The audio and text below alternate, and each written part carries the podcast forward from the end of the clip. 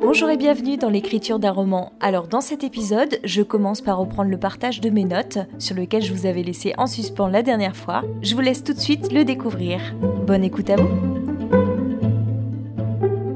Le lundi 14 septembre 2020. Alors, euh, mon dernier lecteur me notifiait un moment un peu de creux parce qu'il y a une double déception, je vais pas dire euh, lesquelles qui se passent chez le lecteur, et du coup, euh, ça crée comme un ventre mou. Alors, il me semble que je l'ai amélioré depuis, mais il faudrait quand même que je vois si c'est toujours le cas.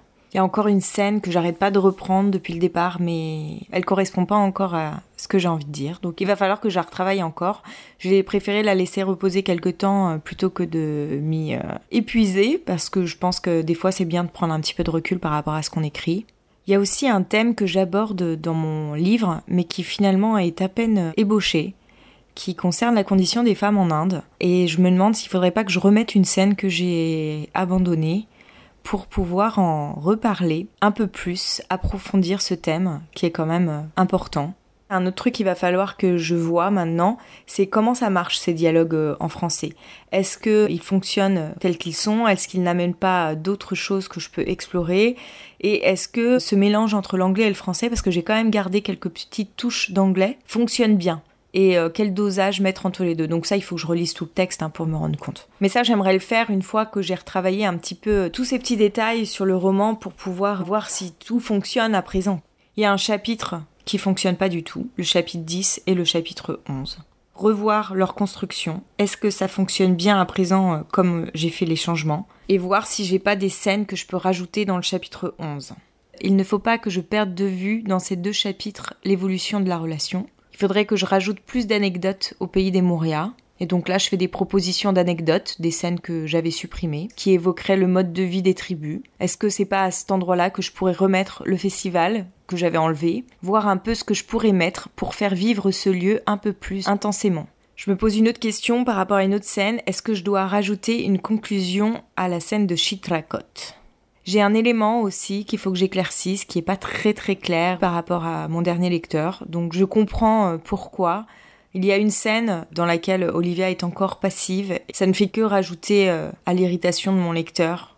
Je pense à ce moment-là, c'est un petit peu trop euh, poussé à l'extrême. Je pense qu'on a déjà compris ce concept. On n'a peut-être pas besoin d'en rajouter une couche à ce moment-là. Donc je vais peut-être enlever ce côté-là. Il y a aussi une question qu'on se pose beaucoup. Olivia, c'est quelqu'un qui est un peu peureuse, même carrément peureuse et on comprend pas bien pourquoi cette peur euh, la paralyse. Et ça, il faudrait que je la comprenne plus moi-même et que je l'explique. En fait, il faut que je trouve une backstory à Olivia qui soit un peu plus euh, intense que celle qu'elle a déjà, qui permettrait de la comprendre mieux.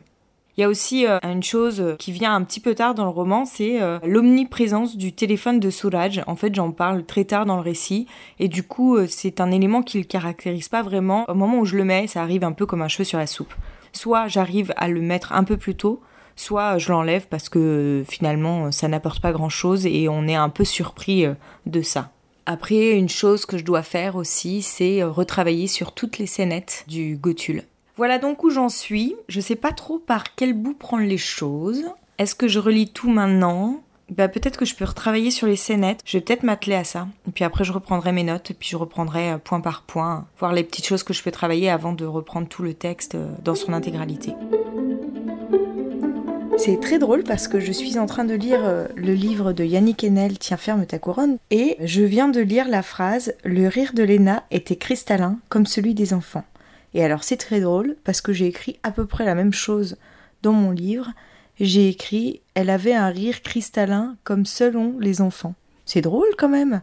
Peut-être que ça fait partie du langage commun, hein, que tout le monde pense que les enfants ont un rire cristallin. Enfin, c'est assez drôle de le retrouver dans un texte euh, qui par ailleurs n'a absolument rien à voir avec euh, ma manière d'écrire, dont le style est totalement différent. J'avais besoin d'en parler. En fait, c'est comme si ça me confortait euh, dans mon écriture. C'est-à-dire que les petites choses euh, que je trouve par-ci par-là, en tous les cas chez un auteur que j'admire, me donnent une certaine légitimité. Le mardi 15 septembre 2020, je me suis replongée dans le livre de Verrier Louine, Maison des jeunes chez les Moria, Et c'est drôle parce que je l'ai déjà lu, mais il y a plein de choses que j'ai oubliées. Et là, euh, je redécouvre quelques petites choses, notamment par rapport euh, aux cérémonies qui existent quand on donne le nom aux enfants. Et donc, en fait, bah, ce dont je me doutais, c'est-à-dire que les noms correspondent à des fonctions, c'est bien ça. Il explique lesquelles. Et en fait, il explique qu'en fonction des différents gotules, les noms varient. Donc, en fait, on ne peut pas trop savoir euh, quel nom est associé à quelle fonction parce que ça dépend totalement du lieu. Puis c'est beaucoup mélangé à l'hindou, l'hindi, donc euh, ça me déculpabilise un petit peu d'utiliser euh, tous les noms. Donc là aujourd'hui j'ai relu toutes mes scénettes du Gotul pour essayer de trouver une trame qui les relie euh, les unes aux autres. Donc là j'ai une petite trame mais ça me plaît pas encore telle quelle. Alors soit j'ai envie d'en écrire d'autres, qui permettent d'en apprendre encore plus sur le Gotul, d'être moins dans le symbolisme ou l'allégorie. Et pour ça, il faut que je lise encore euh, le livre à partir duquel je m'inspire. Et comme ça m'assèche un peu de ne faire que ça, je pense que je vais faire ça une petite heure à chaque fois tous les jours, mais en même temps, je vais relier ces recherches à un travail sur le texte euh, directement, parce que sinon, ça m'ennuie. Enfin, j'ai l'impression de plus du tout être dans la création, on va dire. Le jeudi 17 septembre 2020. Je suis en train de relire mon texte. Je relis pas tout, je relis à partir euh, d'un moment où la structure me paraît euh, un peu moins bien construite. Et là, je suis tombée sur un passage où je parle de quelque chose qui n'est pas exploré euh, plus tôt dans le texte et du coup, on ne comprend pas bien pourquoi je dis ça. Et en même temps, ça me semble très important. Donc il va falloir que je rajoute des scènes. De toute façon, je pense que le premier séjour d'Olivia et de Suraj à Narayanpur, le pays des Maurya, est un peu trop succinct. On en apprend très peu sur la culture Maurya, sur la culture tribale et traditionnelle. je pense que ça manque un petit peu. Donc je vais devoir travailler là-dessus. Donc là, je suis en train de relire euh, mon document des chapitres coupés, donc tous les chapitres que j'ai coupés de mon livre pour voir ce qui pourrait euh, s'immiscer dans le texte euh, avant ce passage-là et qui pourrait expliquer plus clairement ce que j'écris à ce moment-là.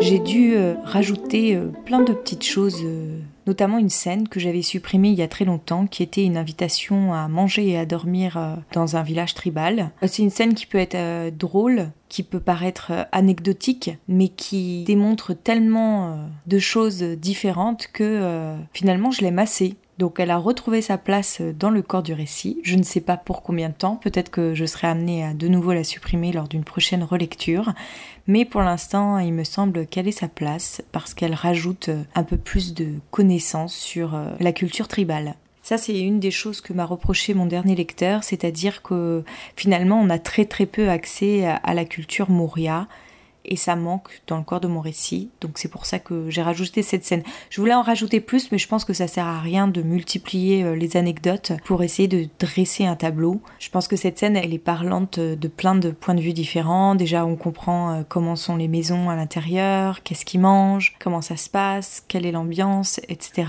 Il y a plusieurs paramètres qui sont développés dans cette scène, donc euh, ça me semble assez parlant. Et avec ça, j'ai du coup réécrit le passage qui était confus en étant un peu plus précise par rapport à ce que je voulais dire. Et ça donne un passage euh, beaucoup plus clair, il me semble. En fait, comme il y a beaucoup de scènes que j'ai supprimées auparavant, beaucoup de choses qui ont changé, les ressentis des personnages sont plus les mêmes par rapport à comment était écrite l'histoire euh, au tout départ, par rapport à, à mon histoire à moi, en fait. Tout a évolué que du coup il y a des choses qui sont plus trop en cohérence euh, quand je les relis ou on les comprend pas. Moi je les comprends parce que j'ai tout l'historique, mais pour quelqu'un qui n'a jamais euh, eu accès à mon texte auparavant, ça peut paraître un peu flou. Là je suis en train de préparer mon texte pour le réenvoyer à ma professeure de français qui avait commencé à lire les premiers chapitres, qui m'a fait déjà des retours intéressants euh, par rapport à eux. Et là, je voudrais lui envoyer le texte dans son intégralité. J'ai un petit peu peur euh, de son jugement parce que c'est quelqu'un qui est très pointilleux, qui a un amour profond pour la littérature, la bonne littérature. Donc je ne sais pas du tout euh, comment elle va prendre mon texte.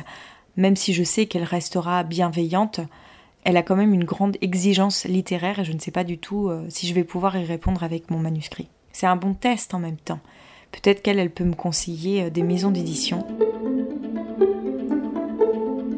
Le samedi 19 septembre 2020. En ce moment, je suis en train de relire euh, mon texte à partir d'un certain moment. J'ai deux choses auxquelles je veux faire attention. L'évolution de la relation entre Souraj et Olivia et comment Olivia reprend les choses en main par rapport à la réalisation de son film pour contrebalancer un peu euh, l'effet passif qui peut avoir un côté irritant. Là, je viens de tomber sur une scène que j'ai écrite il n'y a pas longtemps et à mon avis qui demande un petit peu de retravail. Je pense que je vais recommencer par là demain matin en faisant mon travail.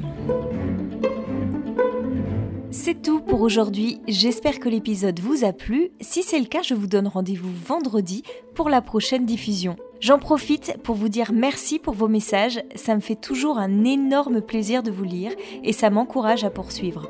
Donc n'hésitez pas à m'écrire et pour ça, rendez-vous sur Instagram où vous me retrouverez sous le nom d'Aurélie Horner. Et sinon, vous pouvez aussi vous abonner au podcast ou encore en parler autour de vous ça m'aide beaucoup également. Merci pour votre écoute et à bientôt.